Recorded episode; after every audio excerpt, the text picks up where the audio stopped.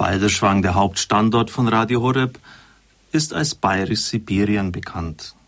Vielleicht haben Sie zufällig in diesen Wochen und Monaten einen Film über diesen bekannten Ort in Bayern angeschaut.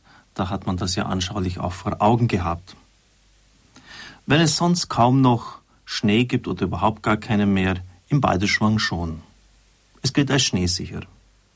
Ich bin seit 1995 hier und habe Winter erlebt mit vier Metern im Tal und fünf Meter in den Bergen.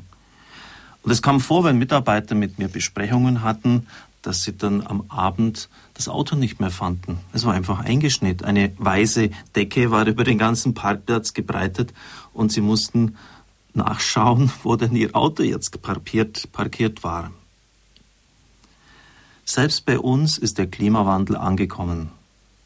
Im Januar letzten Jahres gab es quälend lange Zeit nicht genügend Schnee. Mit beachtlichen Folgen natürlich dann auch für den Tourismus hier. Seit Menschengedenken, seit es Aufzeichnungen des Wetters im Balderschwang gibt, hat es das nicht gegeben. Ich frage den Liftbetreiber, ob er denn nicht Angst hat um sein Geschäft. Er lebt ja vom Schnee, vom Skifahren. Eigentlich nicht, meint er. Denn wenn sich das Klima weiterhin ändern wird, dann wird ja der Golfstrom versiegen und dann wird es umso kälter hier werden. Mir stockt der Atem. Ich bin kein Experte, aber so viel weiß ich auch, dass wenn der Golfstrom versiegen wird, dass dann nicht nur dieser Strom versiegen wird, sondern noch ganz andere Dinge, dass das gewaltigste Auswirkungen haben wird auf das ganze Klima. Übrigens, diese Januartage waren die wärmsten, seit die Temperaturen aufgezeichnet wurden. Klimawandel auf Beiderschwangerisch. Wir sind mitten im Thema. Ich heiße Sie herzlich willkommen. Am Mikrofon ist Pfarrer Kocher, der Programmdirektor dieses Radios. Grüß Gott und guten Abend.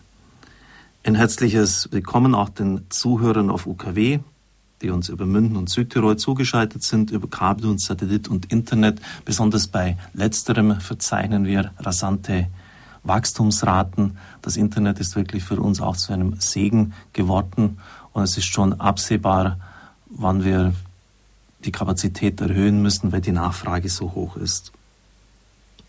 Im Programm ist der Eichstätter Bischof Dr. Gregor Hanke angekündigt. Er hält uns auch den Vortrag. Aufgrund der Amtseinführung des neuen Bischofs von Limburg, Tabatz von Elz, bei der er natürlich anwesend sein musste, kann er heute Abend leider nicht zur Verfügung stehen, um unsere Fragen zu beantworten. Es ist ihm nicht möglich, rechtzeitig zurück zu sein. Und so hat er mit einem Lächeln der zuständigen Redakteurin unseres Radios, Claudia Kondrun, sie ist verantwortlich für Standpunkt, gesagt, Sie haben bei mir eine Sendung gut. Da werden wir natürlich darauf zurückgreifen. Aber wir haben wie ich meine, nicht nur einen Ersatz gefunden, sondern auch einen kompetenten Referenten. Es ist der Umweltpfarrer der Diözese Eichstätt. Er beschäftigt sich viel mit dieser Thematik. Und es war in der vergangenen Woche gar nicht so leicht, mit ihm sprechen zu können. Wir mussten genau festlegen, wann wir uns austauschen, weil er viel unterwegs ist. Er ist uns jetzt zugeschaltet aus dem Studio K1 der Diözese Eichstätt und ich bedanke mich an dieser Stelle, dass das möglich ist, dass wir dieses Studio benutzen können. Moritz Schneider, ein ehrenamtlicher Mitarbeiter von Radio Horeb, schiebt dort die Regler. Bei uns hier im Studio ist es der Redaktionsleiter Peter Sonneborn. Guten Abend, lieber Mitbruder Pfarrer Josef Bierschneider.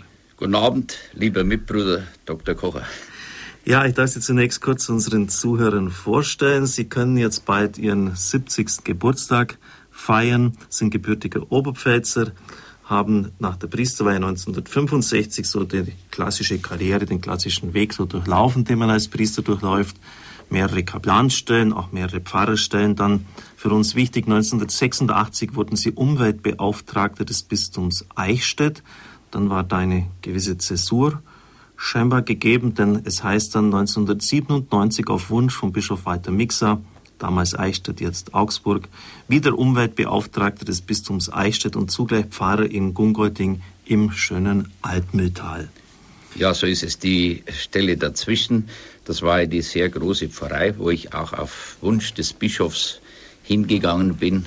Dreieinhalbtausend Katholiken und sehr viele Kinder, über 60 Erstkommunionen, heute ein Wunschtraum. Und da konnte ich das nicht mehr nebenbei machen und habe eben das auch dem Bischof gesagt, drum drei Jahre pausieren. Hat das geruht. Ja. Das Thema wird immer brisanter. In etwa drei, vier Monaten wird der Katholikentag in Osnabrück stattfinden. Bundeskanzlerin Angela Merkel hat sich angekündigt, sie wird auch über den Klimawandel dort sprechen. Und das sind ja Bilder von ihr ja, um die Welt gegangen, waren bei uns in den Tageszeitungen auf der ersten Seite zu sehen, als sie die Antarktis besucht hat. Experten sagen, es verbleibt uns nur noch kurze Zeit, wenige Jahre, den CO2, den Kohlendioxidausstoß drastisch zu reduzieren dann kommen wir noch mit dem blauen Auge davon. Andere sagen, schon zu spät. Ist eine unumkehrbare Spirale, die wir schon in Gang gesetzt haben. Wir können es allenfalls noch abschwächen, aber grundsätzlich ändern, der Zug ist schon abgefahren. Und dann gibt es eine Gruppe von Dritten, die sagen, Humbug, alles dumme Panikmache, hat es immer schon gegeben. Ich habe mir das aus dem Internet herausgezogen, die mehr von der Klimaerwärmung Sonntag, 29. April letzten Jahres bei RTL 23.15 Uhr bis 0 Uhr 5 gelaufen. Derzeit hat so ziemlich jeder, jeder Politiker weltweit eine und zwar immer die gleiche Meinung zur Klimaerwärmung. Alles ganz schlimm, eher noch schlimmer. Übertrieben, unwissenschaftlich, unmoralisch, meinen renommierte Wissenschaftler jetzt gegenüber Spiegel TV. Soweit dieses Zitat. Ja, das ist man jetzt da, lieber Pfarrer Bierschneider kann sich aussuchen, was man haben möchte. Was ist denn nun richtig? Ja, ich äh, würde halt sagen, eine gute Mitte finden zwischen Panikmache und Schönrederei. Und äh, zum anderen denke ich, äh, hat es keinen Sinn, wenn wir äh, als Christen nicht sagen oder überhaupt Menschen, die Verantwortung tragen, es gehört ja zum Menschlichen schon, für eine Zukunft. Wir blicken doch immer auch in die Zukunft und äh, wollen da eben unsere Aufgabe sehen. Ich meine halt, äh, wir müssen, die einen sagen, die Erde ist wie ein Raumschiff, ein riesiges Raumschiff ohne Steuerung, das in den Abgrund rast. Die anderen wieder sagen, wenn ich an einen amerikanischen Astronauten denke, wie eine kostbare Perle auf einem dunkelblauen, samtenen Hintergrund. Und wir als Christen denke ich, sehen doch diese Erde so als kostbare Perle, auch wenn es uns Mühen macht. Wir wollen uns einsetzen. Ich glaube schon, dass eben, wenn wir die Augen und die Sinne offen haben, eine Veränderung geschehen ist, dass auch so weitergehen wird. Die Gletscher, Sie haben es ja schon genannt. Wir müssen es ernst nehmen, denke ich. Und äh, ich kann nur die Bundeskanzlerin, wie Sie es schon gemacht haben, auch zitieren, die sagt, alle wissen es und viele wollen es nicht wahrhaben.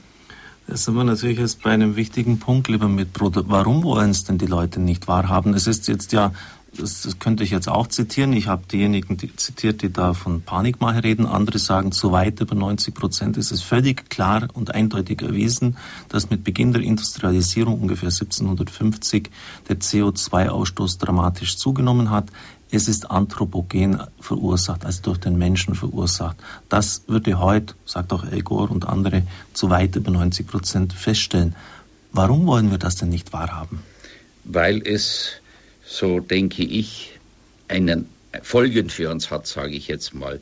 Einen Einschnitt bedeutet, wir müssten zumindest unsere Gewohnheiten etwas ändern, vor allem wäre schon sehr viel getan, wenn wir äh, nur mal, ich würde jetzt sagen, normal leben würden.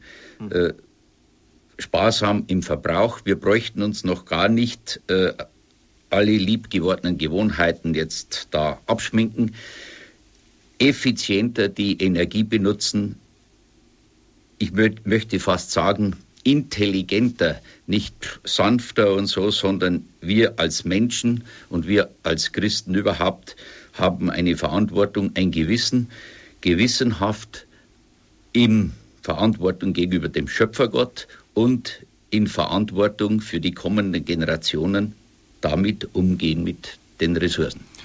Das werden wir im Laufe des Abends sicher noch vertiefen. Sie haben jetzt schon einen wichtigen Punkt genannt, intelligenter umgehen. Es sind ja auch in dem Heft, das die deutschen Bischöfe herausgegeben haben, der Klimawandel, intelligente Möglichkeiten aufgezeigt, wie man das tun kann. Es sind etliche Klöster genannt, die ähm, hinsichtlich der Energie fast schon eine Nullbilanz ausweisen, das heißt, die gar keine Zufuhr mehr von außen benötigen, die ihre Häuser gut isoliert haben, Solarenergie nutzen, wiederverwendbare ähm, ja, Materialien einsetzen oder die von der Natur her uns gegeben sind, wieder nachwachsen. Also da gibt es viele Möglichkeiten. Werden wir sicher heute Abend noch näher beleuchten. Wir haben ja das Gute, dass der Referent des heutigen Abends, Sie haben gerade die Klöster genannt, ja. aus dem sogenannten grünen Kloster stammt. Da war er vorher mhm. Abt, einer der jüngsten Äbte mal in Deutschland. Und er hat sein Kloster Blankstetten ja total umgebaut hat eine Hackschnitzelheizung dort eingebaut, hat die Landwirtschaft umgestellt, hat einen Bioladen dort. Also alles eigentlich, es gilt als das grüne Kloster. Und er sagt, das ist ein Anliegen, er kann es als Bischof nicht mehr so betreiben wie als Abt, mhm. äh, aber es ist ihm nach wie vor ein Herzensanliegen. Ich glaube, er fährt doch sein Auto mit Rapsöl, stimmt das? Ja, das stimmt, aber ich weiß es jetzt nicht selber genau. Da hat es irgendwie, erfährt aber es hat kleine Schwierigkeiten gegeben bei der Umstellung. Okay. Also der Teufel steckt im Detail, lieber Mitbruder. So ist es. Mir ist es auch so gegangen. Ich habe ein Auto gekauft und wollte auf Rapsöl dann umstellen, extra mhm. gekauft.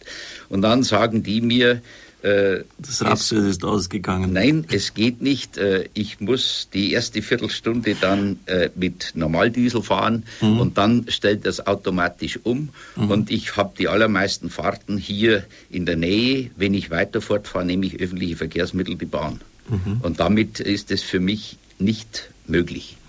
Sagen Sie uns doch bitte stichwortartig, was denn so die Themen sind bei Ihren Vorträgen, die die Leute beschäftigen? Was sind denn, Sie sind ja jede Woche mehrfach unterwegs, gehen in die Dekanate hinaus, also das heißt in die Versammlungen der Priester, schaffen dort auch ein Umweltbewusstsein, machen auf die Wichtigkeit dieser Frage aufmerksam.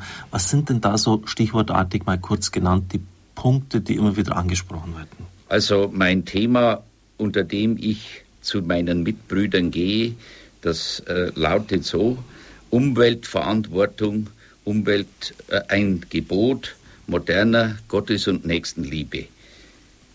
Mhm. Vor dem Schöpfer Ehrfurcht haben. Wer die Ehrfurcht hat, wird mit der Schöpfung entsprechend umgehen, mit dem nötigen Fingerspitzengefühl und eben für die Mitmenschen da sein, das Gebot der Liebe, die kommenden Generationen vor allem. Äh, das möchte ich meinen Mitbrüdern besonders ans Herz legen und ganz besonders eben seit dem 11. Januar, da war ja in Bayern dieser große, diese große Klimaallianz, die äh, zwischen dem bayerischen Staat und den beiden großen Kirchen am 11. Januar vorigen Jahres in München geschlossen wurde. Die Themen, die hauptsächlich so interessieren, sind momentan, ich sag's mal jetzt, äh, man kann streiten über diesen Titel Weizen etwa zum Verheizen, mhm. dann äh, Gen, manipuliertes Saatgut, vor allem dann auch auf Kirchenflächen und dann eben äh, Energie einsparen, Ressourcen einsparen, äh, Müll vermeiden, so in diese Richtung mhm. effizienter eben einsetzen, auch vor allem äh, in unseren kirchlichen Flächen, äh, Häusern und so weiter. Sie haben gesprochen vom genmanipulierten Saatgut. Jetzt gibt es da einen Mann, Percy Schmeißer mit Namen, aus Kanada. Und der hatte folgende Situation, dass er von der Pharmalobby verklagt worden ist. Es hatte sich genmanipuliertes Saatgut ausgewildert und das war auf seine Flächen gelangt und er konnte jetzt gar nichts dafür, hat aber dann äh, das auf seinen Feldern gehabt. 400.000 kanadische Dollar sollte er bezahlen sollte als Strafe. er dafür bezahlen, dass ihm das der Wind zugetragen hat. Muss dass seine vorstellen. Saat verschmutzt wurde. Ja, und äh, er ist dann den Rechtsweg gegangen, was natürlich viele Kosten und viel Kraft und Zeit äh, verursacht, äh, hat den Prozess gewonnen und jetzt dreht er den Spieß um, kämpft als David gegen Goliath und sagt, Moment mal, die haben mir meine Felder verseucht, die haben mir ihren genmanipulierten Mais auf meine Felder gebracht. Ich will jetzt Entschädigung haben und zwar nicht zu wenig. Und das macht unglaublich Furore. Ich habe auch mehrfach jetzt schon von ihm gelesen, unabhängig davon, dass ich mich auf die Sendung heute da vorbereitet habe. Und Sie, lieber Pfarrer Bierschneider, haben diesen Mann, ich glaube am Freitag oder am Samstag, am Dienstag, am Dienstag getroffen. Ja. Erzählen Sie doch, wie war denn das?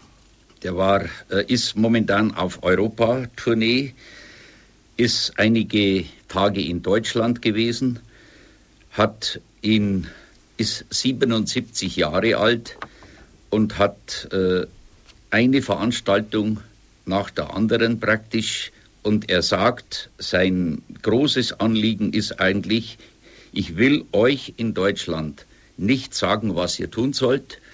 Ich will euch nur sagen, wie es uns gegangen ist. Wir haben 1996, hat der Staat Kanada in bestimmten Provinzen äh, dieses Saatgut eingeführt, dieses manipulierte. Wir haben es, wir haben nicht gewusst, was uns da bevorsteht. Und jetzt möchte ich euch sagen, was wir erlebt haben, damit ihr nicht sagen könnt, wie wir das sagen müssen. Wir haben leider nichts gewusst. Machen Sie, Sie spannen uns ein bisschen auf die Folter, lieber Mitbruder. Was hat er denn gesagt? Ja, er hat äh, hingewiesen, dass all das, womit man eigentlich so wirbt für genmanipuliertes Saatgut, mhm. eigentlich nicht zutrifft. Mhm. Dass der Nährwert der Pflanzen verstärkt wird, dass weniger Herbizide ausgebracht werden müssen. Er sagt, der Nährwert der Pflanzen hat abgenommen. Er sagt, ein super Unkraut hätte sich sogar äh, gebildet, sehr schwer zu bekämpfen.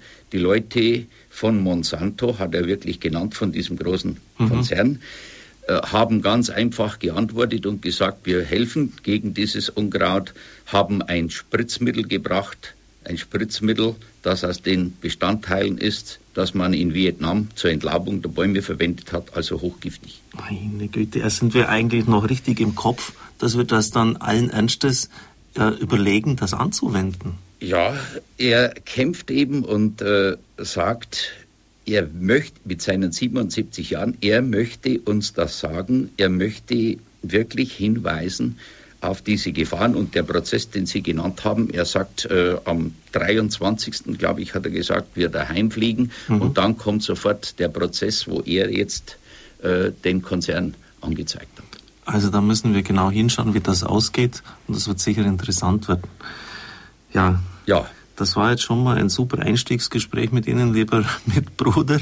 Und Sie, liebe Zuhörer, Sie können sich dann natürlich auch einbringen. Hören Sie jetzt aber zunächst den Vortrag von Bischof Dr. Gregor Hanke, Bischof von Eichstätt. Leider kann er heute selber nicht dabei sein, er ist bei der Bischofsweihe des neuen Bischofs von Limburg und jetzt erst auf der Rückfahrt. Plädoyer für einen verantwortungsbewussten Umgang mit der Schöpfung, ein Thema, das immer wichtiger wird nach dem Vortrag, dann heißt es wieder Telefone frei. Peter Sonneborn wird Sie einstellen, hereinstellen hier bei uns in der Studio. Wenn Sie wollen, können Sie jetzt schon die Nummer notieren. 089 517 008 008. Ich wiederhole. 089 517 008 008. Liebe Hörerinnen und Hörer, das Schöpfungswerk Gottes bedeutet in der Perspektive der Bibel Leben schaffen. Die Erde ist Lebenshaus für alles Lebendige. Ehe Gott die Schöpfung ins Leben rief, herrschte das Chaos. Tohu Wabohu, wie es im ersten Buch der Bibel, im Buch Genesis ausgedrückt ist. Nach altorientalischer Denkweise gehört das Chaos dem Reich des Todes an. Im Chaos ist Leben nicht möglich. Erst muss das Chaos zurückgedrängt werden, damit Leben entsteht. Erstrebenswert ist das Leben, es ist etwas Gutes, denn im ersten Schöpfungsbericht des Buches Genesis, der als Sechstagewerk aufgebaut ist, steht über jedem Schöpfungstag die Aussage, und Gott sah, dass es gut war. Gott schafft am ersten Tag das Licht, die Sterne, die Sonne und den Mond, er teilt Tag und Nacht ein. Und er sah, dass es gut war. Diese Formel wiederholt sich stereotyp vom ersten bis zum sechsten und letzten Schöpfungstag, an dem die Erschaffung des Menschen an der Reihe ist. Als im dritten Jahrhundert vor Christus das Alte Testament in die damalige Weltsprache, in das Griechische übertragen wurde, übersetzte man den das Schöpfungswerk eines jeden Tages qualifizierenden Satz und Gott sah, dass es gut war mit und Gott sah, dass es schön war. Und Gott sah, dass alles, was er gemacht hatte, sehr schön war. Das von Gott geschaffene Lebenshaus gleicht also in der Perspektive der griechischsprachigen Bibel einem Kunstwerk. Schönheit aber ist der Glanz des Wahren, nach Thomas von Aquin. Und doch drängen sich uns heute Zweifel auf, ob sich das in der Bibel gezeichnete Bild von der Schöpfung noch verkünden lässt. Statt durch Statistiken und Zahlen ein Bild des ökologischen Desasters zu zeichnen, präsentiere ich Ihnen ein literarisches Bild davon. Der lateinamerikanische Schriftsteller und Literaturnobelpreisträger von 1982, Gracia Marquez, schildert in einer Passage seines Romans Die Liebe in den Zeiten der Cholera, wie die Schändung der Erde durch den Menschen übergreift auf den Menschen selbst. Ein südamerikanisches Land in der Zeit des Übergangs vom 19. auf das 20. Jahrhundert bildet das Setting, den Rahmen des Romans.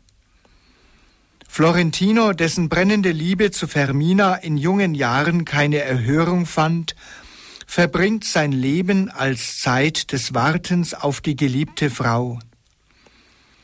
Nachdem Ferminas Mann infolge eines Unglücksfalls plötzlich verstirbt, gelingt es Florentino im Alter von 76 Jahren endlich, die inzwischen ebenfalls gealterte Liebe seiner Jugend zu erobern. Da Florentino Besitzer einer bedeutenden Flussreederei ist, plant er die Liebe zwischen ihm und Fermina auf einer Dampferfahrt mit einem seiner Schiffe zu erneuern. Die Reise geht von der Meermündung des Flusses Magdalena bis in die Nähe der Hauptstadt des Landes. In jungen Jahren, als er einsehen musste, dass ihm Fermina versagt blieb, hatte er eine solche Fahrt an Bord eines seiner Schiffe einmal unternommen, um sich zu trösten.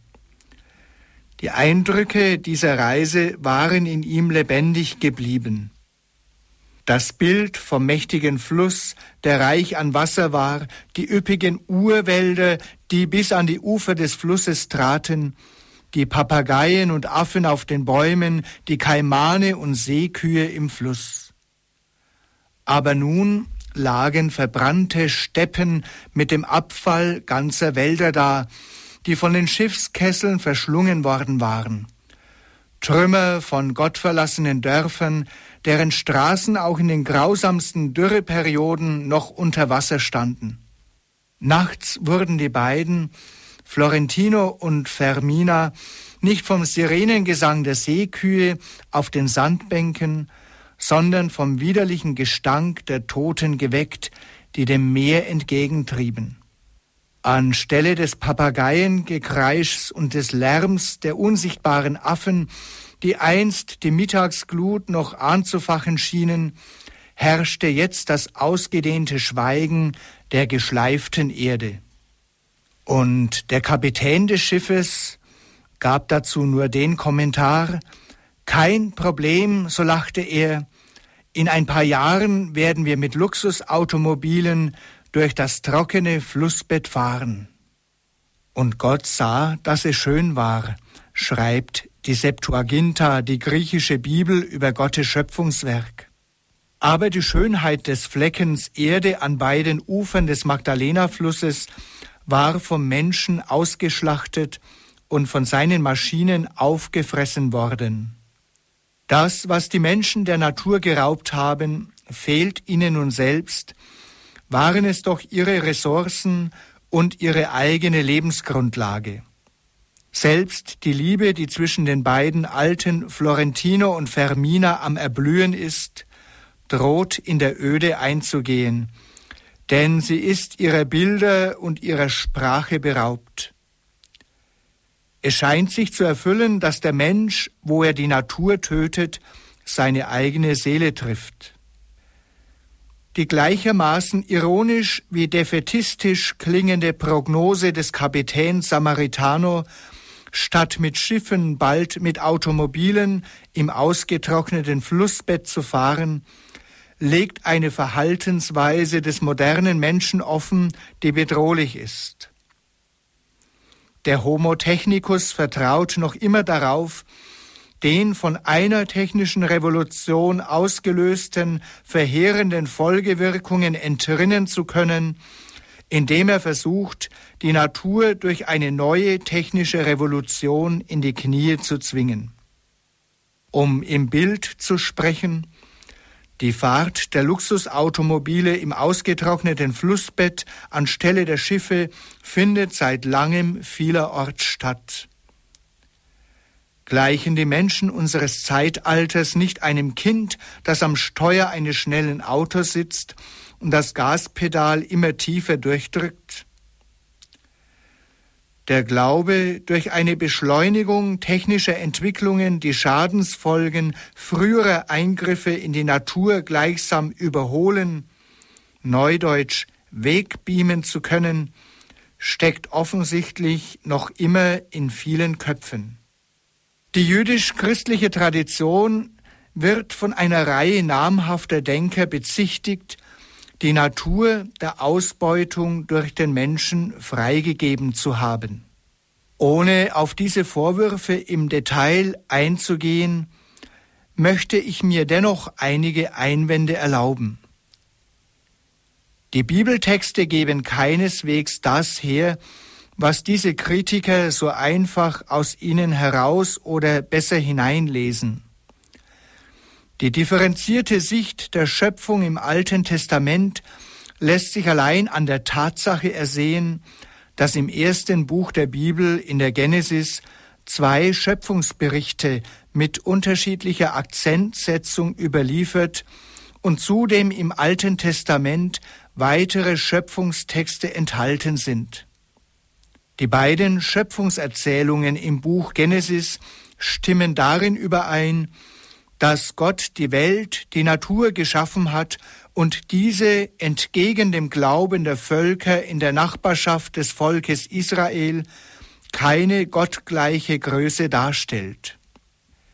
Die Schöpfung ist kein Götze. In diesem Falle stellte sie eine Bedrohung für den Menschen dar. Als weitere Gemeinsamkeit stellen beide Schöpfungsberichte heraus, dass der Mensch mit seiner natürlichen Umwelt, mit den Pflanzen und Tieren das Geschöpfsein teilt. Er ist Mitgeschöpf und gehört auf die Seite der Schöpfung. Ja, die natürliche Umwelt, die ja von Gott vor dem Menschen gebildet wurde, hat unabhängig vom Menschen einen gewissen Eigenwert. Zugleich ist die Schöpfung von Gott dem Menschen als seine Lebensgrundlage übergeben worden, aber ihr haftet Geschenkcharakter an. Sie gehört dem Menschen nicht einfach. Der Mensch gehört zu ihr.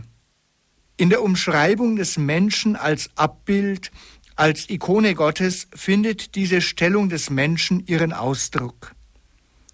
Seine Rolle ist es, in diesem Lebenshaus Vertreter Gottes zu sein. Er hat sorgsam mit der Schöpfung umzugehen, wie ein Gärtner mit seinem Garten. Nur wenn die Balance zwischen Mensch und Schöpfung gewahrt bleibt, kann in der Schöpfung Gottes Herrlichkeit wie in einem Spiegel aufscheinen. Die Tradition der christlichen Schöpfungsmystik belegt, dass die soeben vorgetragenen Gedanken zum Bibeltext keine Interpretation ex eventu sind, also keine von der heutigen ökologischen Krise evozierte Umdeutung früherer Auslegungen, sondern im Christentum durch die Geschichte hindurch lebendig waren. Der gebotenen Kürze wegen beschränke ich mich darauf, dies durch einige wenige Beispiele zu belegen. Vom Kirchenvater Tertullian, das zweite auf dritte Jahrhundert, über Augustinus bis in die Hochscholastik hatte die Redeweise vom zweifachen Buch der Offenbarung Gottes, von dem der Schöpfung und dem der Heiligen Schrift in theologischen Abhandlungen ihren Platz. In einer Zeit des gesellschaftlichen Umbruchs und der Krise in Italien die vom Aufblühen des Handels und der Geldwirtschaft geprägt war, verkündete Franz von Assisi die Schönheit der Schöpfung, auch der geringen und verachteten Geschöpfe sowie die Güte des Schöpfers. In seinem im Jahr 1224 entstandenen Sonnengesang preist er Gott den Schöpfer für und mit den Geschöpfen, mit Schwester Sonne, Bruder Mond, mit den Elementen und mit unserer Schwester der Mutter Erde. Das Werk des dem Franziskanerorden zugehörigen Theologen Bonaventura, gestorben 1274, böte zahlreiche beeindruckende Textpassagen, in denen er dazu anleitet, Gott in allen Geschöpfen zu schauen. Aus der Schar der Frauenmystikerinnen sei auf die Schöpfungsmystik der im zwölften Jahrhundert wirkenden heiligen Äbtissin Hildegard von Bingen verwiesen. Die Liste repräsentativer Zeugen soll nicht geschlossen werden, ohne einen Blick auf einige reformatorische Größen geworfen zu haben.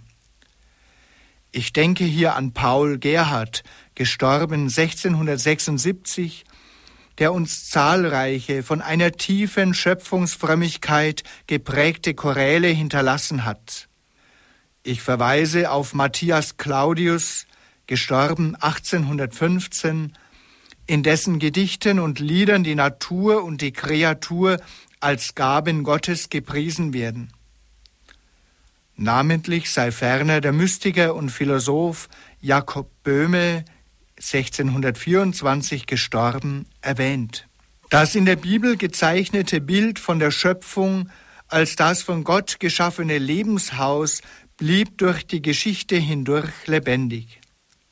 Allerdings rechnet die Bibel selbst mit Verhaltensweisen des Menschen, die dieses Lebenshaus gefährden.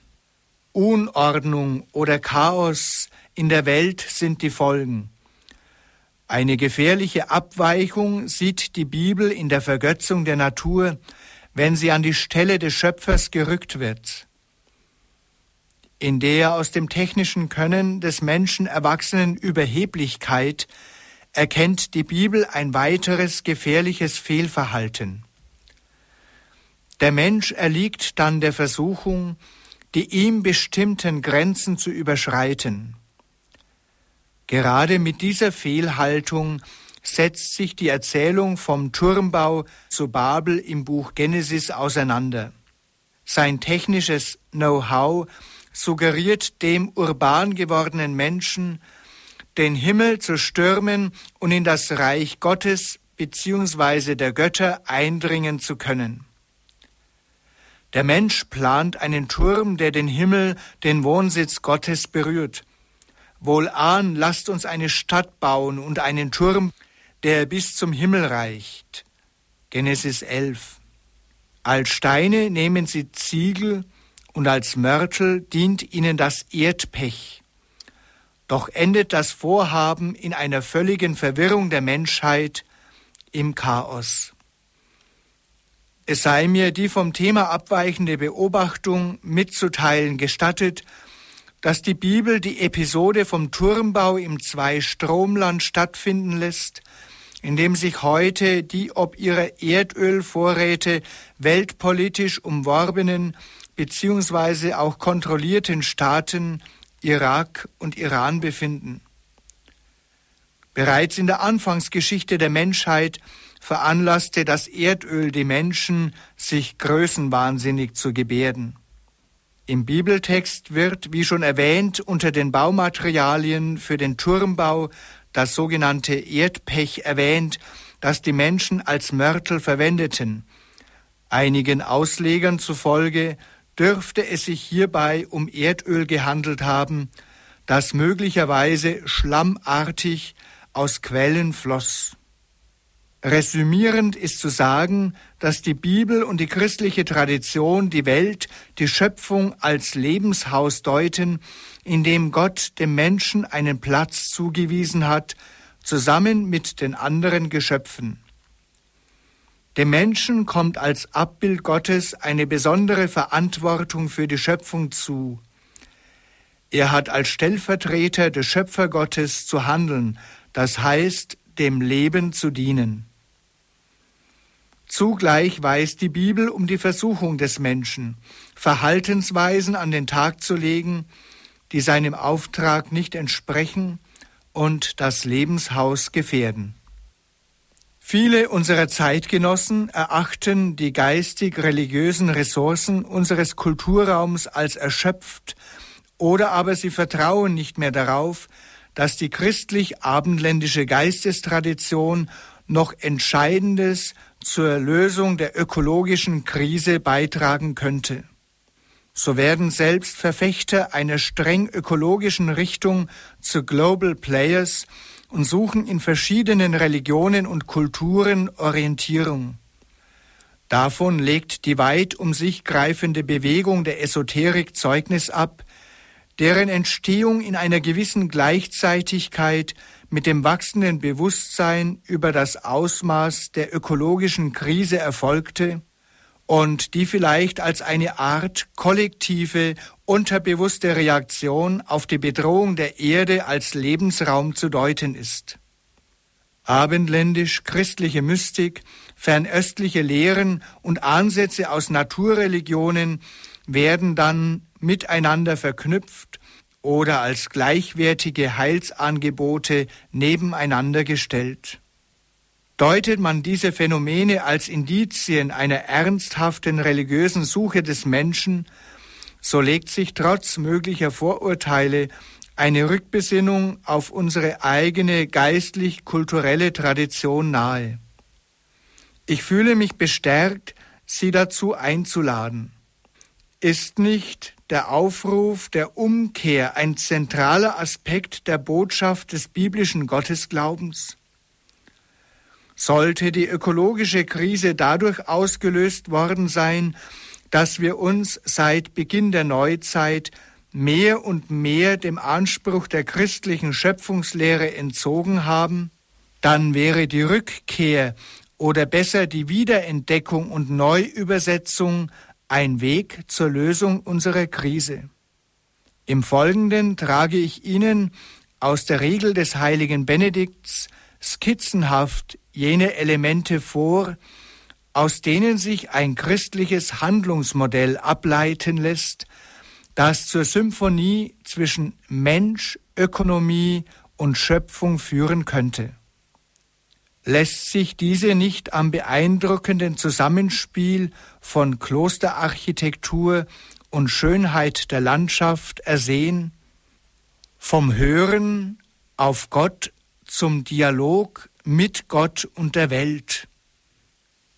Das sich durch diese Symphonie durchziehende Motiv ist die in der Regel Benedikts erwartete Conversatio Morum, die Bekehrung als ein kontinuierlicher Prozess. Schon die Auswahl der für das Kloster verwendeten Bilder wie Schule, Schule für den Herrendienst und Werkstatt sowie die Verben der Bewegung, Laufen, Eilen, die Benedikt auf das Klosterleben anwendet, deuten die Bekehrung als prozesshaftes und lebenslanges Geschehen an. Es geht um ein Offenwerden des Menschen, das alles Tun und Denken prägt.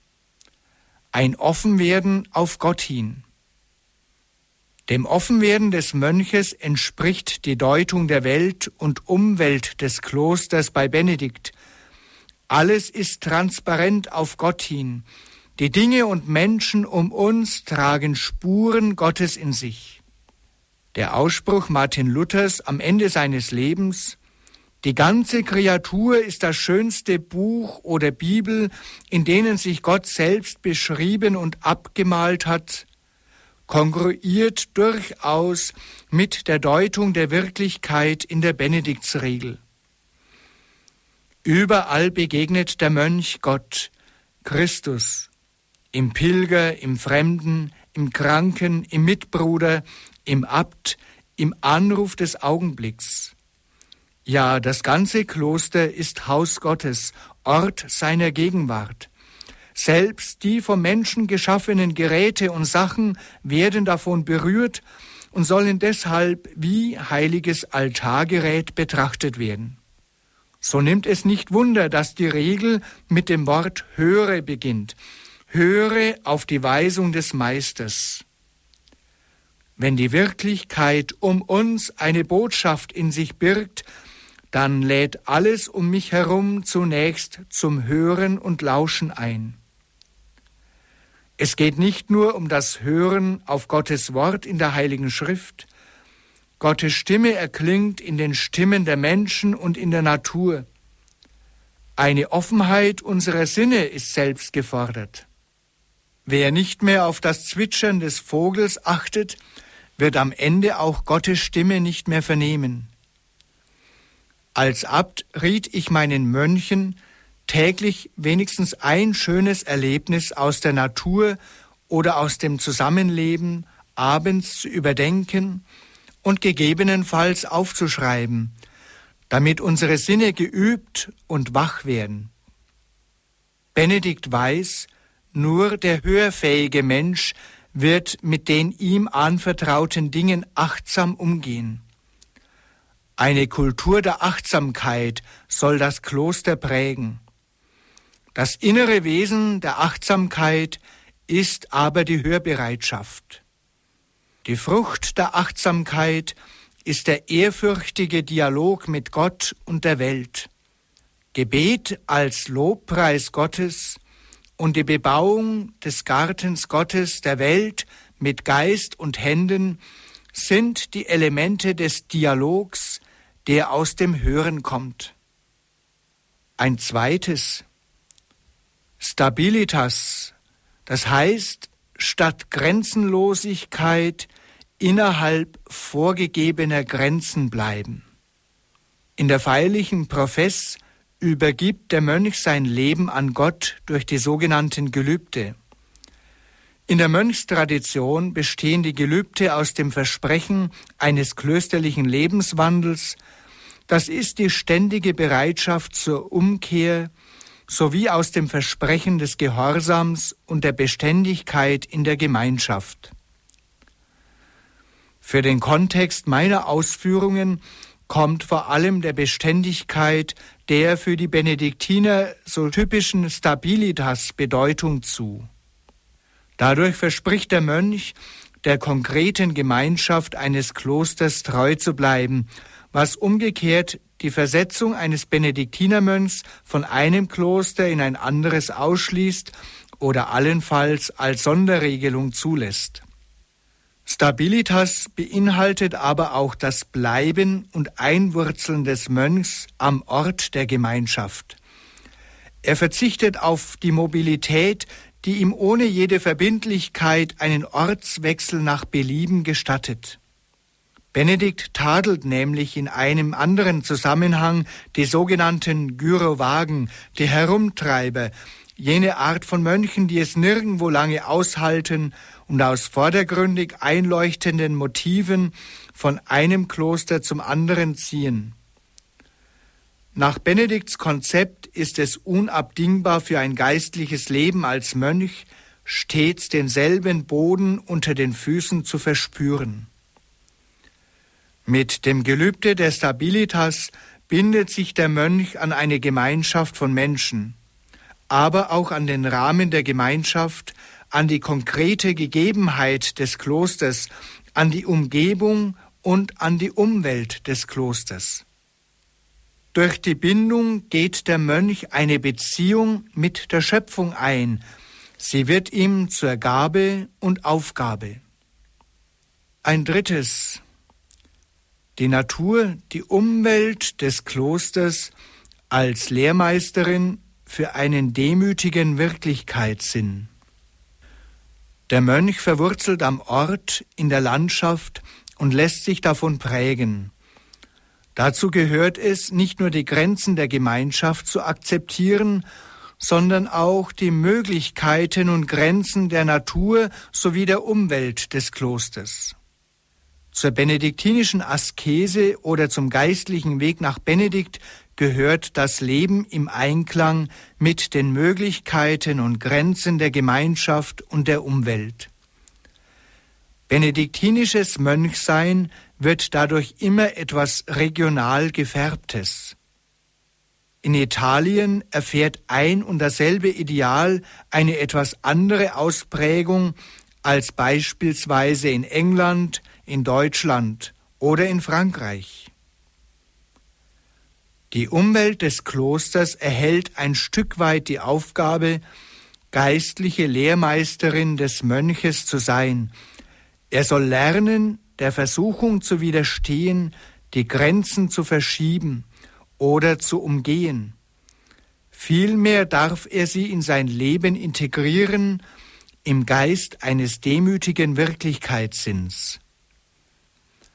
Als Frucht dieser Haltung wird der Mönch Dankbarkeit und Freude erfahren. Das heißt, er bleibt dialogfähig mit Gott und der Natur. Für unsere Ohren mag all das paradox klingen. Glauben wir doch erst dann froh zu sein und froh sein zu können, wenn wir Grenzen verschieben und uns ausleben können. Dieser Haltung des demütigen Wirklichkeitssinns, die Benedikt auf der Ebene des individuellen Verhaltens vom Mönch erwartet, entspricht heute die angesichts der ökologischen Krise und der Armut in der Welt formulierte Forderung nach einer Ökonomie der menschlichen Genügsamkeit statt der Ökonomie des unbegrenzten Wachstums. Die Forderung nach dem demütigen Wirklichkeitssinn, in dem die Anerkennung von Grenzen zur Chance wird, möchte ich anhand von einigen Beispielen aus der Regel Benedikts darstellen. Die im Kapitel 55 der Regel anstehende Frage nach der Kleidung des Mönches löst Benedikt mit einem regionalen Konzept. Er schreibt, über die Farbe oder den groben Stoff all dieser Sachen, der Kleidung der Brüder, sollen sich die Brüder keine Sorge machen. Man nehme, was in der betreffenden Gegend zu finden ist. Um die Annahme sozialer wie klimatischer Rahmenbedingungen durch den Mönch geht es in den folgenden beiden Beispielen. Dort, wo es notwendig ist, die Ernte selbst einzubringen, sollen die Brüder diese Bedingung annehmen, ohne zu murren. In Kapitel 48 schreibt der heilige Benedikt, wenn die Brüder jedoch wegen der Ortsverhältnisse oder infolge ihrer Armut die Ernte selbst einbringen müssen, dürfen sie nicht verdrossen sein. Eines gewissen Spitzenhumors nicht entbehrend wird das Thema Selbstbescheidung im Zusammenhang mit der Frage nach dem rechten Maß der Getränke in Kapitel 40 abgehandelt. Die Lage eines Klosters kann es mit sich bringen, dass der von der Regel zugestandene tägliche Weingenuss nicht möglich ist, da in der betreffenden Gegend kein Wein wächst oder nicht zu beschaffen ist. Die Mönche, so Benedikt, sollen diese Vorgabe der Natur annehmen und nicht murren, sondern vielmehr Gott loben und preisen. So schreibt er, jeder hat seine besondere Gabe von Gott, der eine diese, der andere jene. Deshalb bestimmen wir nur mit einer gewissen Ängstlichkeit das Maß der Nahrung für andere. Indessen glauben wir mit Rücksicht auf die Unzulänglichkeit der Schwachen, dass eine Hemina Wein für jeden Tag reichen sollte. Wem Gott aber die Kraft gibt, sich davon zu enthalten, der wisse, dass er einen besonderen Lohn empfangen wird. Sollten jedoch die Ortsverhältnisse mehr fordern, so ist es dem Ermessen des Oberen überlassen. Zwar lesen wir, der Wein sei überhaupt nichts für Mönche, da man aber die Mönche unserer Zeit davon nicht überzeugen kann, sollten wir uns wenigstens dazu verstehen, nicht bis zur Sättigung zu trinken, sondern weniger, denn der Wein bringt sogar die Weisen zum Abfall. Wo es die Ortsverhältnisse mit sich bringen, dass nicht einmal das oben angegebene Maß aufzubringen ist, sondern weniger oder gar nichts, sollen die Brüder, die dort wohnen, Gott preisen und nicht murren. Bei all diesen Grenzerfahrungen im alltäglichen Leben rät Benedikt, innerhalb der Grenzen zu bleiben, Maß zu halten. Eine Verschiebung der Grenzen durch den Menschen könnte die Ordnung in der Seele des Menschen, aber auch in der Natur stören. Um die gerechte Ordnung, um den Ordo und seinen Erhalt und um die Pflege des Ordo geht es Benedikt. Verschiebungen, also Begehren, Unrecht und Schuld, bedeuten eine Störung des Ordo. Es entstehen Asymmetrien im Ordo der Seele sowie der Welt und damit Konflikte. Zusammenfassend kann man sagen, der heilige Benedikt rät uns vom Hören auf Gott zum Dialog mit Gott und der Welt zu kommen. Und in einem zweiten Schritt, statt Maßlosigkeit und Grenzenlosigkeit, empfiehlt er uns, innerhalb vorgegebener Grenzen zu bleiben und einen demütigen Wirklichkeitssinn zu entwickeln. Wir wissen, unser Weg ist nur ein Tropfen auf den heißen Stein und löst bei weitem nicht die Probleme der ganzen Welt. Unser Arm, auch wenn er aus christlichem Geist heraus agiert, reicht nicht aus, die große Welt zu verändern. Aber wir Christen sind gesandt. Wir wollen etwas verändern im Geist des Evangeliums. Wir wollen diese Welt aus dem Geist des Evangeliums heraus gestalten. Und wir können wirken, soweit unser Arm reicht. Und wenn viele dieses tun, dann verändert sich in der Tat sehr viel. Liebe Freunde unseres Radios, sind eingeschaltet bei Radio Horeb. Thema des heutigen Abends ist ein verantworteter Umgang mit der Schöpfung. Sie haben einen Vortrag gehört vom Bischof Gregor Hanke. Er ist Bischof von Eichstätt und kann heute leider nicht zur Beantwortung Ihrer Fragen zur Verfügung stehen. Johannes Paul II. schreibt in der wegweisenden Schrift Novo Millennio Ineunte in der Nummer 51 wie könnten wir uns abseits halten angesichts eines voraussichtlichen ökologischen Zusammenbruchs, der weite Gebiete des Planeten unwirklich und menschenfeindlich macht? Wie könnten wir uns abseits halten? Also die Kirche kann nicht einfach schweigen und sagen, das ist halt so, können wir nichts tun, sondern sie muss etwas machen. In dem schon erwähnten Schreiben, September 2006, mittlerweile in zweiter Auflage herausgekommen, der deutschen Bischöfe, die Nummer 29, der Klimawandel, heißt es, folgende drohende Auswirkungen des Klimawandels stellen eine nicht hinzunehmende Ungerechtigkeit an. Das werden dann die einzelnen Punkte genannt. Ich werde sie aufzählen. Zunächst aber darf ich mich von den Zuhörern im Großraum Münden verabschieden, denn unsere Sendezeit ist leider hier vorbei.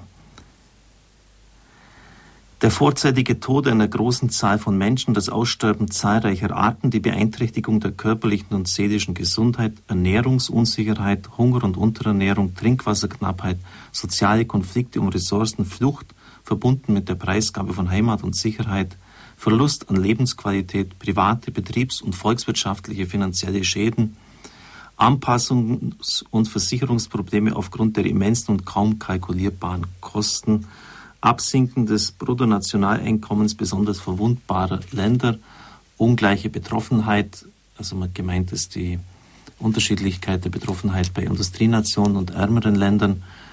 Und das wird zu Hunger, Armut und Unterdrückung führen.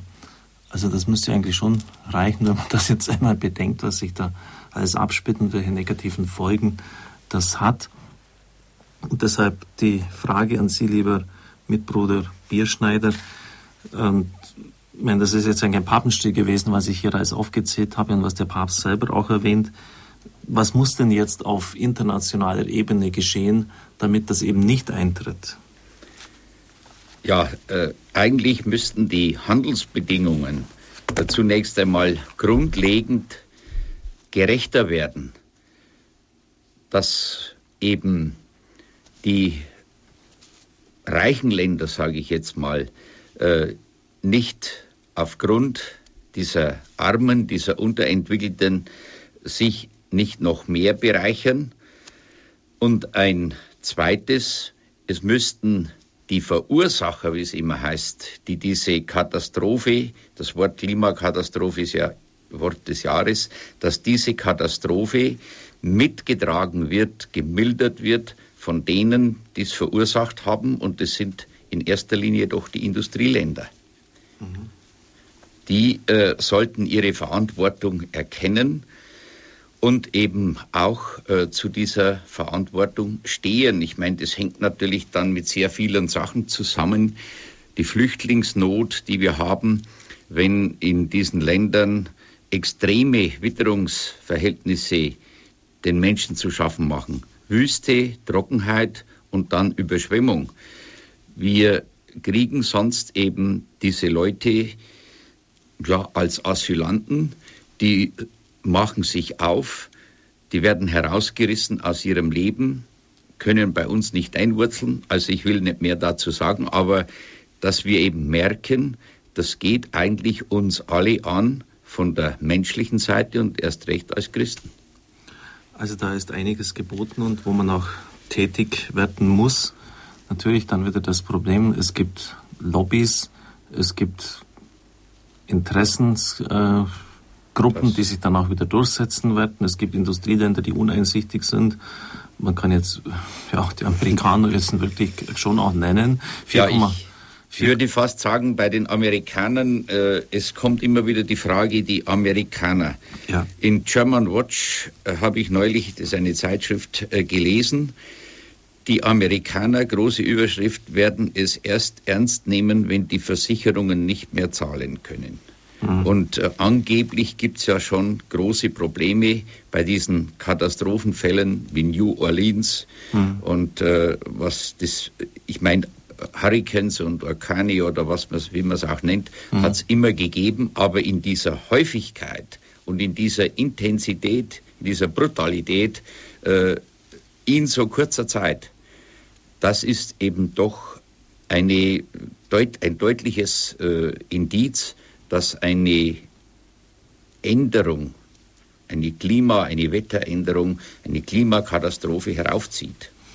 Viereinhalb Prozent der Weltbevölkerung macht die US-amerikanische Bevölkerung aus, aber 23 Prozent des CO2-Ausstoßes kommen von ihnen, also fast ein Viertel weltweit. Wenn man jetzt mal vorstellt, andere Nationen würden das auch so handhaben, China, Indien, Brasilien, diese Schwellenländer aufsteigend oder auch Europa, dann hätten wir sicher jetzt schon die komplette Katastrophe. Also insofern ist es schon auch berechtigt, da mal kritisch nachzufragen und ob das einfach sein kann, dass, dass das Geld, dass Lobbys äh, derart eigentlich sich durchsetzen können, können, um dann die ganze Gemeinschaft, die ganze Weltgemeinschaft in ihrem Sinn zu beeinflussen.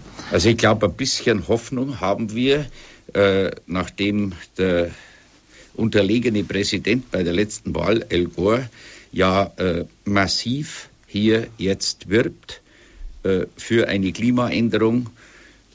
Der Film, der da äh, gezeigt wird, die, wenn man meinetwegen das Land Kalifornien anschaut, der Schwarzenegger und noch einige andere, kürzlich habe ich sogar mal gelesen, die die Bundesregierung anzeigen wollen, weil sie eben in diesem Bereich zu wenig tut. Also geschieht doch etwas. Und einer hat mir sogar gesagt, einer, der hinter, der diese Lobby da äh, für sich auch äh, hat, der hat gesagt, die größte, äh, ja, der größte Unsinn, den sie jetzt machen konnten, ist diesem El Gore noch einen Nobelpreis zu geben. Also da sieht man, wie die arbeiten und äh, wie brutal man einfach das Letzte praktisch rausholen möchte.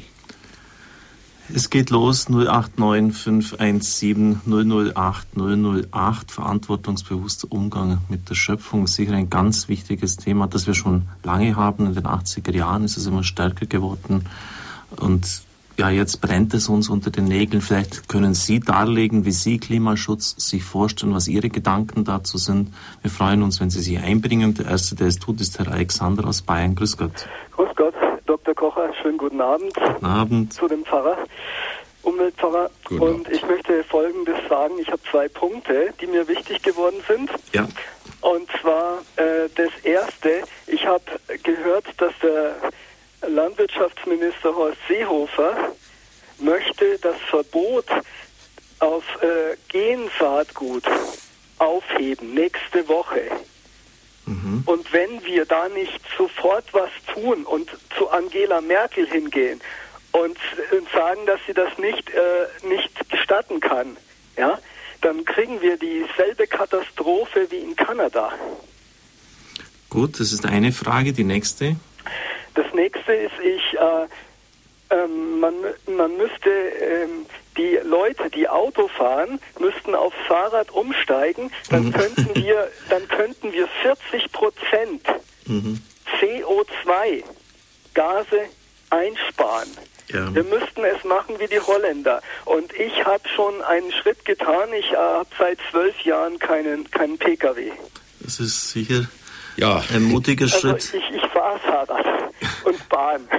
Gut. Und Danke, Herr Alexander. Es sind, ein wichtiger, sind wichtige Fragen, natürlich nicht immer praktikabel. Jetzt, ich denke, hier bei uns im Beiderschwang ohne Auto es geht hier einfach nichts. Aber wo, es nicht, nicht geht, geht's hm. nicht. Hm. Aber ich meine, im Raum München ist hm. es mit dem MVV ist es sehr gut möglich. Das stimmt, ja.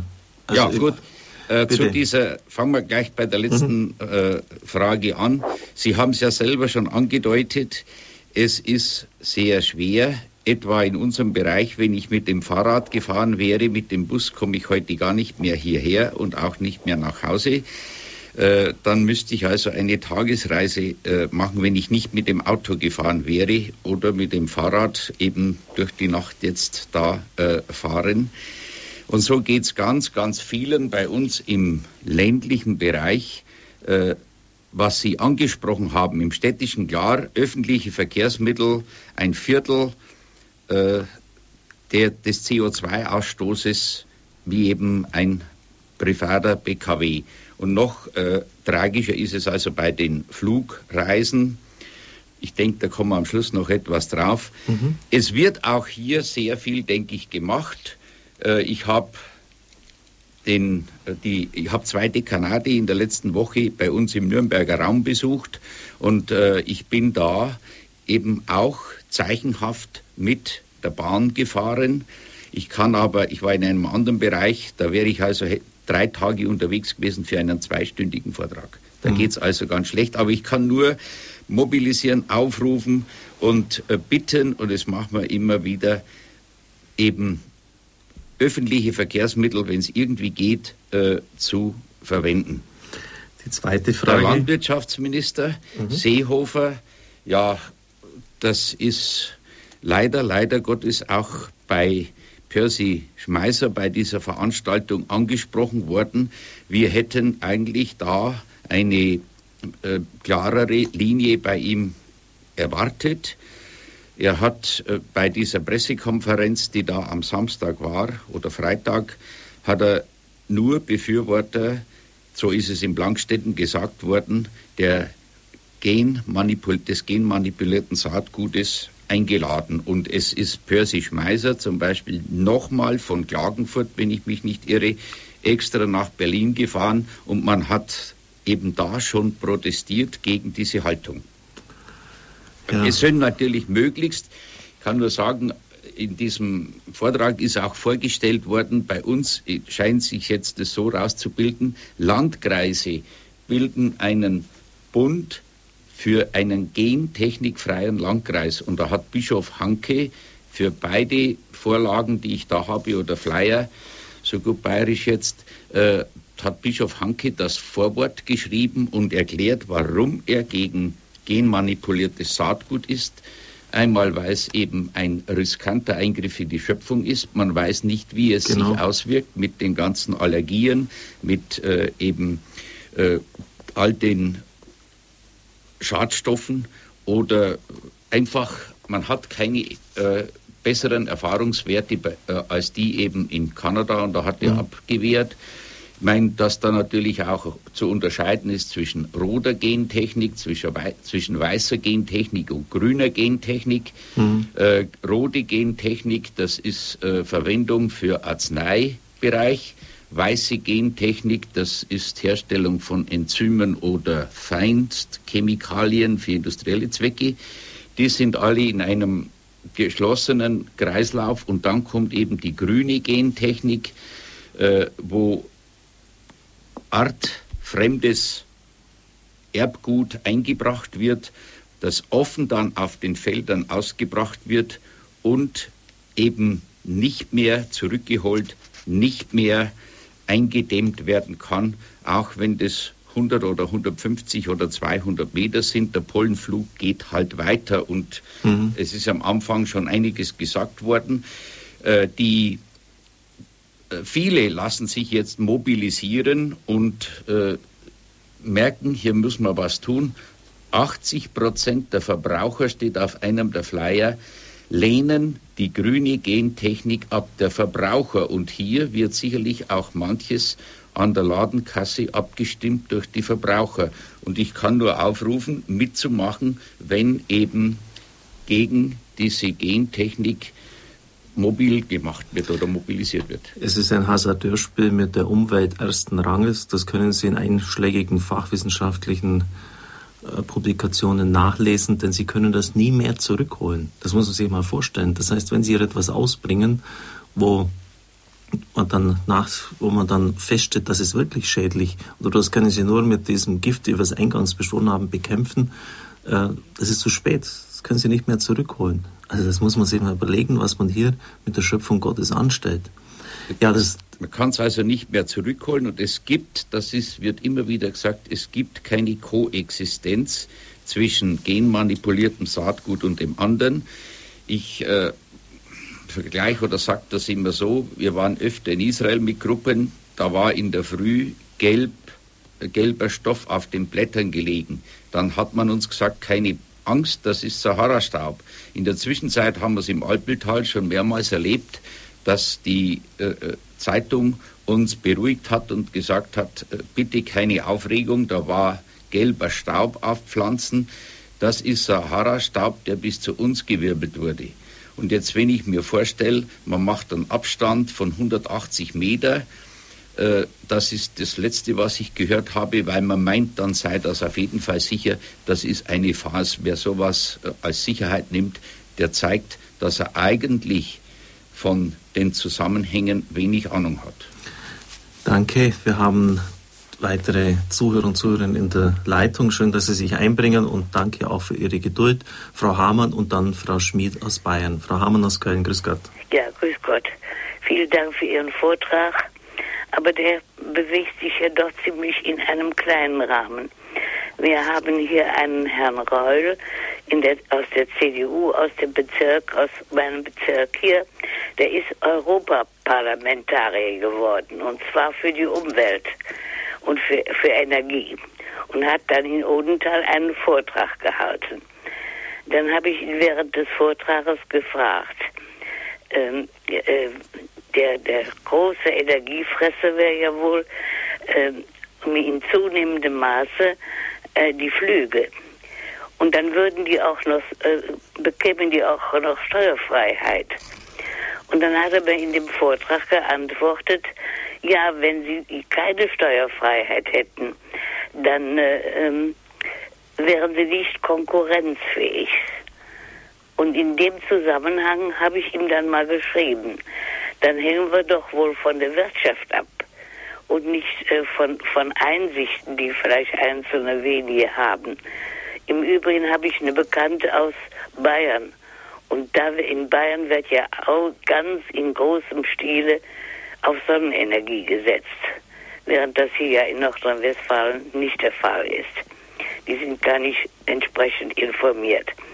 Aber ich habe dann diesem Herrn Reul weil ich das ja an Ordnungsstellen nicht konnte, einen Brief geschrieben und habe ihn gefragt. Er hätte jetzt so schön berichtet, was alles falsch liefe in der Energiepolitik und mit dem Umweltschutz.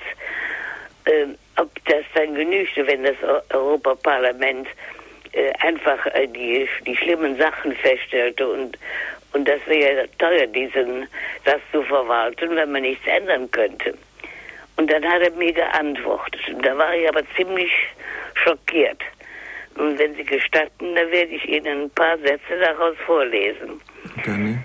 Also er schreibt äh, zum Beispiel, die Internationale Energieagentur geht davon aus, dass sich die Energienachfrage bis 2050 mehr als verdoppeln wird. aufgrund klassischer Berechnungsmodelle für die Nachfrageprognosen von Volkswirtschaften funktionieren nicht. China und Indien sind Volkswirtschaften im Wandel, in denen große Teile der Bevölkerung starke Einkommenssprünge machen. Dadurch wächst der Verbrauch nicht linear, sondern mit exponentiellen Sprüngen.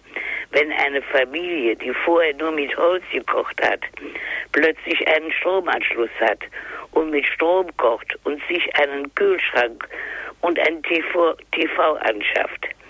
Der nächste Sprung erfolgt, wenn er sich ein Auto anschafft, Reisen macht so und so äh, und so weiter. Zur Veranschaulichung. China hat 2007 bis heute seine Stromzeugkapazität um ein Volumen erweitert, das dem gesamten Kraftwerkspark Großbritanniens entspricht. Ihr Verweis auf die Nutzung erneuerbarer Energien ist völlig richtig. Sie müssen künftig einen Teil des, des Energiemixes darstellen. Weniger oder nicht nur aus Gründen des Umweltschutzes, sondern zur Gewährleistung unserer Versorgungssicherheit. Denn hier sind wir nicht auf Importe angewiesen.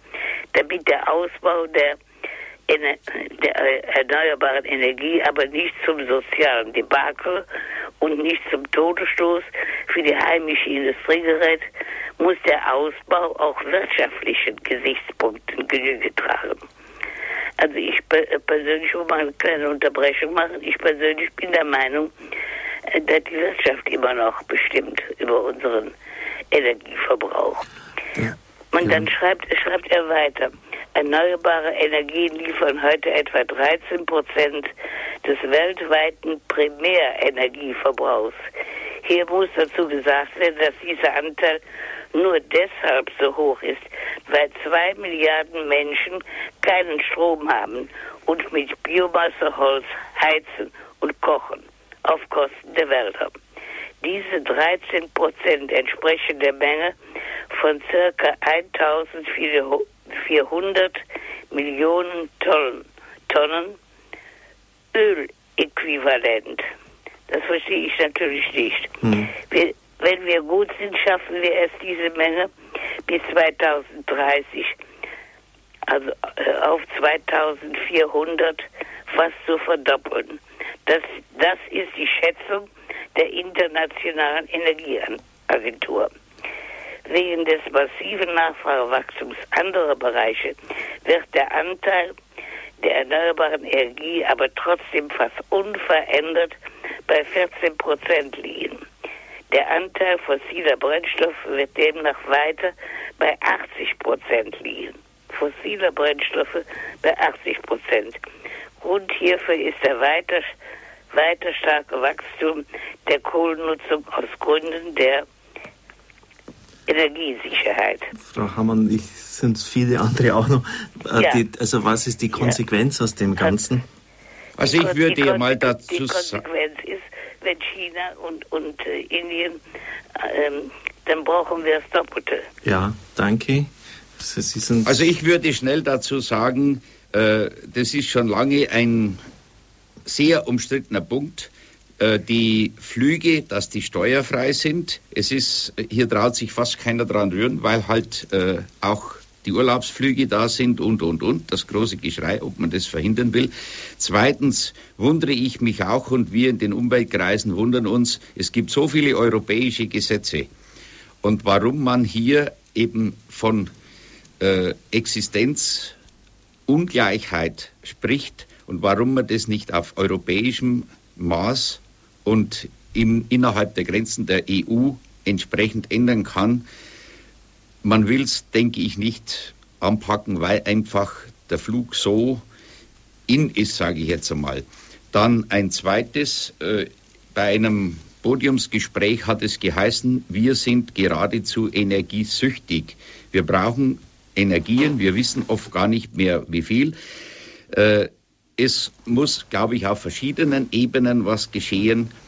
Die da oben müssen was machen an der Regierung und Maß oder, oder Grenzen setzen, aber auch der Einzelne kann sehr viel tun. Ich sage nur das Wort, die Stand-by-Geräte, die wir haben, wenn wir die in Deutschland nicht hätten, könnten wir zwei Atomkraftwerke abschalten oder die verbrauchen so viel Energie, wie die Stadt Berlin verbraucht. Jeder ist gefragt.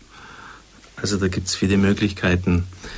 089 517 008 008, das ist die Möglichkeit für Sie, sich einzubringen. Standpunkt, Ihr Standpunkt, Ihre Meinung ist gefragt. Heute ein wirklich brisantes Thema. Es brennt uns ja immer mehr unter den Nägeln. Wir können ja sehen, dass es so nicht weitergehen wird. Die Länder von Indien und China wurden genannt durch Frau Hamann. Und da, da sind Wachstumsprozesse, das, das wird das ganze Gefüge noch aus den Angeln heben, wenn das so weitergehen wird. Frau Schmid, Sie sind ja. die Nächste. Grüß Gott. Danke ja, für Ihre Geduld. Grüß Gott, Herr Paderkocher. Grüß Gott. Äh, ich bin die Frau, die wo einer das Gebetszettel, den Gebetszettel schon mitgeschickt hat. Jawohl. Himmlischen Arzt. Und da ist auf der Rückseite ein Gebet drauf äh, zu, für die Umweltschäden. Und darf ich das vielleicht schön beten? Ja, beten Sie es kurz. Mhm. Bittet und es wird euch gegeben. Im Vertrauen auf deine Barmherzigkeit bitten wir, erbarme dich unser, o Herr. Gib uns Bereitwilligkeit und Liebe für alles Gute. Vater, wir bitten, durch Christus unseren Herrn, mache alles, was für uns schlecht ist, von der Nahrung, Luft, schädlichen Strahlung, radioaktiven Belastung, Ozon, den schädlichen begleitenden Stoffen der Medizin und so weiter. Da kann man auch ohne weiteres äh, das, das, das, jetzt, wie heißt das, C, CO2 einsetzen, wieder gut. Und zum Schluss, Vater, wir danken dir. Also, dass man Himmelvater bittet, dass er das macht, dass mhm. er uns hilft. Ich meine, wir müssen tun, was wir können, aber dass uns der Himmelvater hilft, dass, dass, dass wir das schaffen. Ohne Gottes Hilfe geht es nicht. Ja. Und ich habe das Gebet aufschreiben müssen. Es ist so wichtig und ich möchte es jedem empfehlen. Und ich muss jetzt sagen, ich habe schon, ich mache das seit 93, ich habe schon so viel verteilt, aber äh, es ist, äh, äh, es müssen noch viel mehr das beten. Ja, danke, Frau Schmidt, für Ihr Also ich Gebet. würde halt, ja, ich würde kurz dazu sagen, Sie haben am Schluss hieß es danken. Wenn wir wissen, dass wir hier etwas Wertvolles haben, wo wir dankbar dafür sein müssen, dass es etwas Geschenktes ist, dann werden wir auch entsprechend mit umgehen. Und wenn wir das wieder fertigbringen, den Menschen das Staunen beizubringen und vor allem bei uns als gläubigen Christen, das als Gottesgabe dankbar anzunehmen, ein Geschenk, das uns ein wertvolles Geschenk, das uns gegeben ist vom Schöpfer Gott. Ich glaube, mit dem geben wir auch entsprechend um eine schöne Anregung, denn der Sonnengesang des heiligen Franz von Assisi ist ja nichts anderes als ein einzigartiges Dankgebet für die Schöpfung. Sei gepriesen, Herr, für Schwester Wasser, für die Erde, für Mond, für, für den Mond, für das Leuchten der Sterne, also auch der Dank. Vom Bodensee ist Frau Amann uns verbunden. Grüß Gott. Ja, hallo, grüß Gott. Grüß Gott. Ähm, ich möchte gern äh, erzählen, und zwar aus dem praktischen Alltag heraus. Ich war vor drei Tagen einkaufen in der Obstabteilung und da sehe ich den äh, Zuckererbsen im Angebot und zwar ziemlich günstig. Und ich dachte, um die Zeit so günstige Zuckererbsen und hat mich richtig angemacht für 99 Cent, 250 Gramm und ich gucke mir das an. Jetzt steht da drin Made in China. Ich dachte, das gibt's nicht aus China, Zuckererbsen bei uns. Ne? Ähm, für mich war klar, dass ich die nicht kaufe und ich habe sie einfach wieder zurückgelegt. Weil das kann es ja wohl nicht sein, dass aus China zu uns äh, solche Nahrungsmittel her, äh, hergeliefert werden. Die sind ja entweder mit dem Flugzeug gekommen oder mit dem Schiff. Irgendwie haben das ziemlich viel Energie verbraucht und dann werden sie uns nur so günstig angeboten. Ein anderer Punkt ist, ich bin Landwirtin und ich habe mit, äh, mit Äpfeln zu tun am Bodensee und mit Beeren. Und ich kenne zum Beispiel im Moment die Situation, da kann man Äpfel kaufen aus Chile und weiß Gott woher, obwohl wir wunderbare Äpfel anbieten von der Bodensee-Region oder aus Deutschland, aus dem alten Land. Es ist keine Notwendigkeit, aus dem Ausland Äpfel zu kaufen. Mhm. Also, ja, das ist das alte Übel da, oder ja. die, die große Frage, Frau Amann, äh, man sagt als Faustregel immer, brauchen wir wirklich Äpfel aus Neuseeland, wo mhm. einer, bis er auf unserem Tisch ist, einen Liter Diesel verbraucht, mit ja. Flug und allem. Und darum sagen wir oder erinnern wir die Leute, betteln wir die Leute, möchte ich fast sagen, immer wieder, aus der Region kaufen, ohne diese langen Anfahrten, dann eben entsprechend Saisonartikel kaufen, äh, wenn eben vor Weihnachten oder an Weihnachten frische Erdbeeren herbeigeflogen werden. Und Beispiele gäbe es da genug. Ja, das ja. ist doch eigentlich unverantwortlich aus der Region für die Region und Saison entsprechende äh, Nahrungsmittel. Ja, ich bin da auch als Verbraucher einfach aufgefordert zu gucken, woher kommt es. Und An der Ladenkasse. Und, oder es zu lassen. Und wenn die Nachfrage nicht da ist, dann äh, gibt es auch keinen Grund, warum es da sein sollte. Ich kann da wirklich mitwirken, indem ich da einfach entscheide und, und nachgucke, woher kommt das Zeug. Ne? Also die großen Verkaufsketten sind sehr darauf aus, dass nichts in den Lagern bleibt und wenn das 14 Tage, drei Wochen ja. da ist, dann ist es sehr schnell aus dem Verkehr gezogen. Genau, das war mein Beitrag. Danke, Frau Amann, war sicher sehr wichtig aus der Region für die Region, äh, was ja auch für, dann für die Wirtschaft vor Ort sehr wichtig ist. Hängt natürlich auch jetzt wieder damit zusammen, wir brauchen natürlich wieder alles zu jeder Zeit und immer und überall verfügbar. Ist wieder ein Appell, ja, an unseren eigenen Lebensstil, den einmal kritisch zu überdenken. Kardinal Lehmann schreibt im Vorwort äh, in der Einleitung zu diesem Heftchen von der Deutschen Bischofskonferenz rausgegeben, der Klimawandel. Jeder soll seinen Lebensstil klimaverträglich gestalten. Also das kann man auch den eigenen Lebensstil mal ein bisschen klimaverträglich gestalten, entsprechend darauf abstimmen. Ja, also wer da, wenn ja, ich das schnell noch sagen darf, wer da genauere zehn Punkte noch im äh, will, mhm. in diesem bayerischen Blatt für Pfarrgemeinderäte, Gemeinde Kreativ, mhm. das sind von Dobmeier Gotthard, vom Münchner bisherigen Umweltsprecher, ist in den Ruhestand gegangen, zehn Punkte drin, was ich als Einzelner tun kann. Vielleicht kommen wir noch darauf zu sprechen, auf einzelne. In der genannten Schrift heißt es zum Schluss, um der Glaubwürdigkeit und der Überzeugungskraft der ethischen Argumente kann und muss die Kirche selbst mit sichtbarem Beispiel vorangehen. Das ist natürlich immer wichtig, Worte belehren, Beispiele ziehen. Lieber Mitbruder, lieber Pfarrer Bierschneider, was tut denn die Kirche selber? Die hat ja auch viele landwirtschaftliche Güter oder Immobilien es ist überall so Bestandsaufnahme, weil die Zahl der Priester zurückgeht. Was kann man noch halten? Was stößt man ab? Und da sind ja auch viele Häuser. Und da muss man ja auch mal fragen, ob die entsprechend, ich sag's mal sehr salopp, eingepackt sind, ob die entsprechend verschalt sind, sodass dann auch die Wärme gehalten wird, dass der Energieverbrauch nicht so hoch ist oder dass die landwirtschaftlichen Güter, die die Kirche sicher auch hat, entsprechend bewirtschaftet werden. Was geschieht denn da? Also äh, die Häuser, praktisch die Wohnungen, wenn dieser Wohnungspass kommt, der ist ja vorgesehen. Ich kann jetzt nicht genau sagen, wann der Pflicht ist. Dann wird halt äh, so ein Raum oder werden Häuser, die nicht Wärmedämmung haben und Lärmdämmung, werden halt sehr schwer zu vermieten sein. Das mhm. ist einmal die erste Frage. Äh, zweitens ist schon eine Bereitschaft auch da, vielleicht, wie es in dieser Schrift, die Sie schon ein paar Mal zitiert haben, heißt, es hätte etwas schneller gehen sollen. Vielleicht äh, müssen wir uns den Vorwurf machen in der Kirche, wir haben zu lang gezögert. Aber es ist ein, äh, eine Bereitschaft da, wenigstens stelle ich das bei uns fest. Ich kann zum Beispiel sagen, mein Pfarrhaus, da war der Kirchenpfleger dahinter und auch die Diözese war vor drei Jahren, glaube ich, ist jetzt schon einverstanden, dass wir ein Bau aus den Jahren 63 bis 64, äh, dass wir da die Wärmedämmung machen mit äh, großer Bereitschaft und mit dem Verständnis der Diözese, das soll jetzt gemacht werden. Wir haben eben die Umweltbeauftragten in den bayerischen Diözesen, glaubt's wunderbar, jede ist besetzt, in den in außerbayerischen ist es nicht immer so, wo eben Leute teilweise freigestellt worden sind, um diese Thematik aufzugreifen. Es wird in jeder Diözese ein bisschen anders ausschauen. In Freiburg gibt es einen bestimmten Fonds für umweltgerechte Sanierung und Baumaßnahmen. Bei uns in Bayern, ich sage jetzt das ein bisschen durcheinander, was mir so gerade in den Kopf kommt.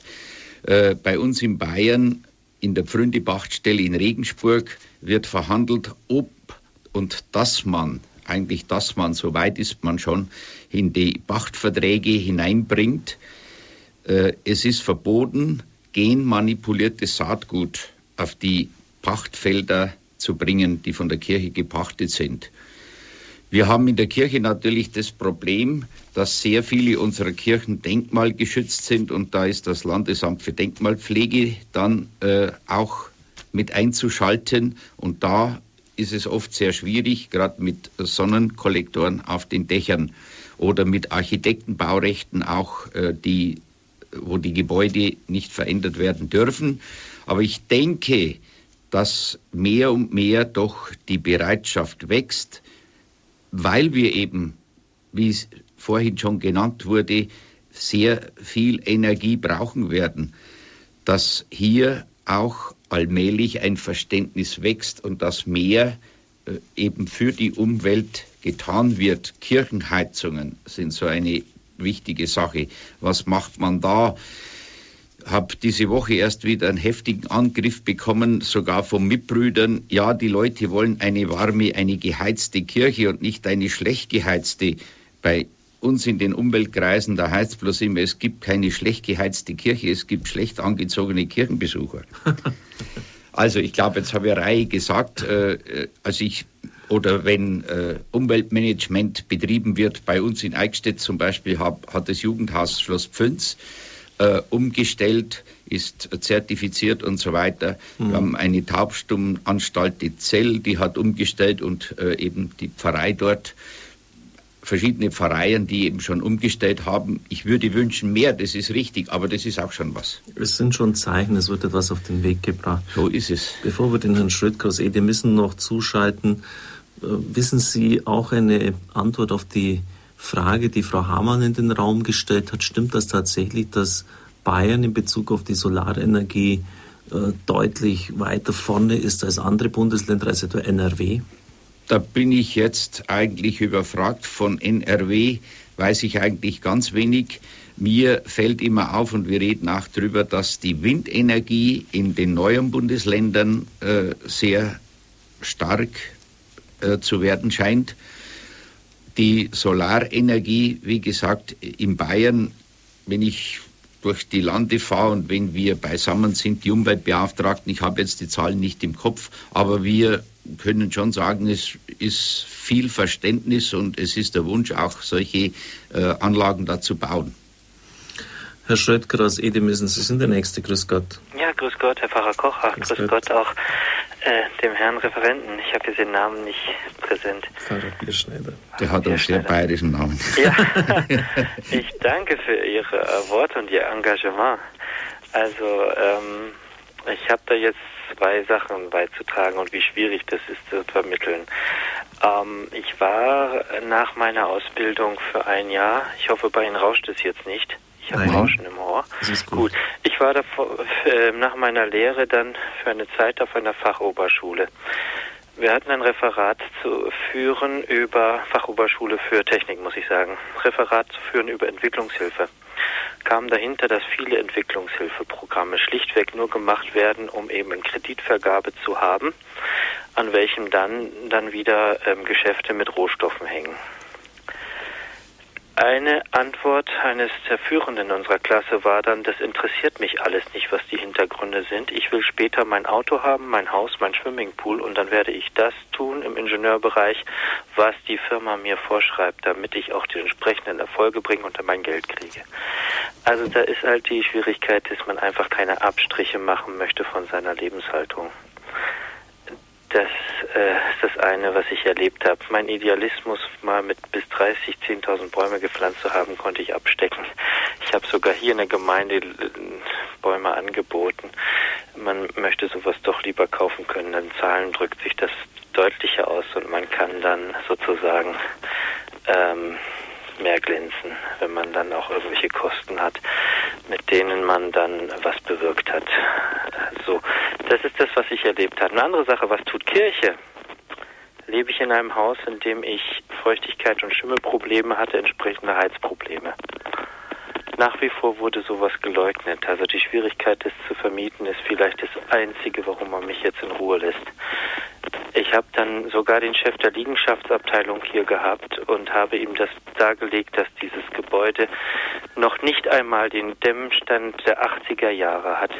Da hieß es dann, ja, das äh, wäre nicht von Belang, das gilt ja nur für Altbauten, diese Verordnung. Ne, nur für Neubauten, nicht für Altbauten. Und ich musste sogar sozusagen einen leitenden Angestellten raushelfen, dass sowas nicht in der Bauverordnung, sondern in der Heizverordnung ist. Mhm. Und dann wundert man sich schon, dass also vieles so aus der Lameng gemacht wird. Seitdem wird im Dombereich eine ganze Menge gemacht, Jahr für Jahr. Aber das, was ich hier erlebt habe, und gerade jetzt noch im Jahr der Familie, war eben genau das Gegenteil. Da ist kein Engagement da. Da möchte keiner für haften. Ich habe sogar Ursachen und Verursacher dargelegt. Da kriegte ich dann, dann noch zu hören, das ist nicht von Interesse. Wenn wir noch Verursacher belangen, haben wir irgendwann keine Kirchenvorstände mehr. Das wollte ich mal mit zum Besten gehen. Die Schwierigkeit ist immer auch die wirklich, wer möchte verantwortlich sein. Danke, Herr Schrödker. Es kommt auch wahrscheinlich darauf an, wer gerade im Bauamt als Chef sitzt und mhm. wie die Zusammenarbeit mit dem Bauamt ist. Also bei uns muss ich feststellen, dass ich überall höre, äh, der Bischof, von dem wir den Vortrag gehört haben, der drängt schon das, was geschieht. Vielleicht noch einen Satz, die Sendezeit ist fast schon vorbei, lieber Mitbruder.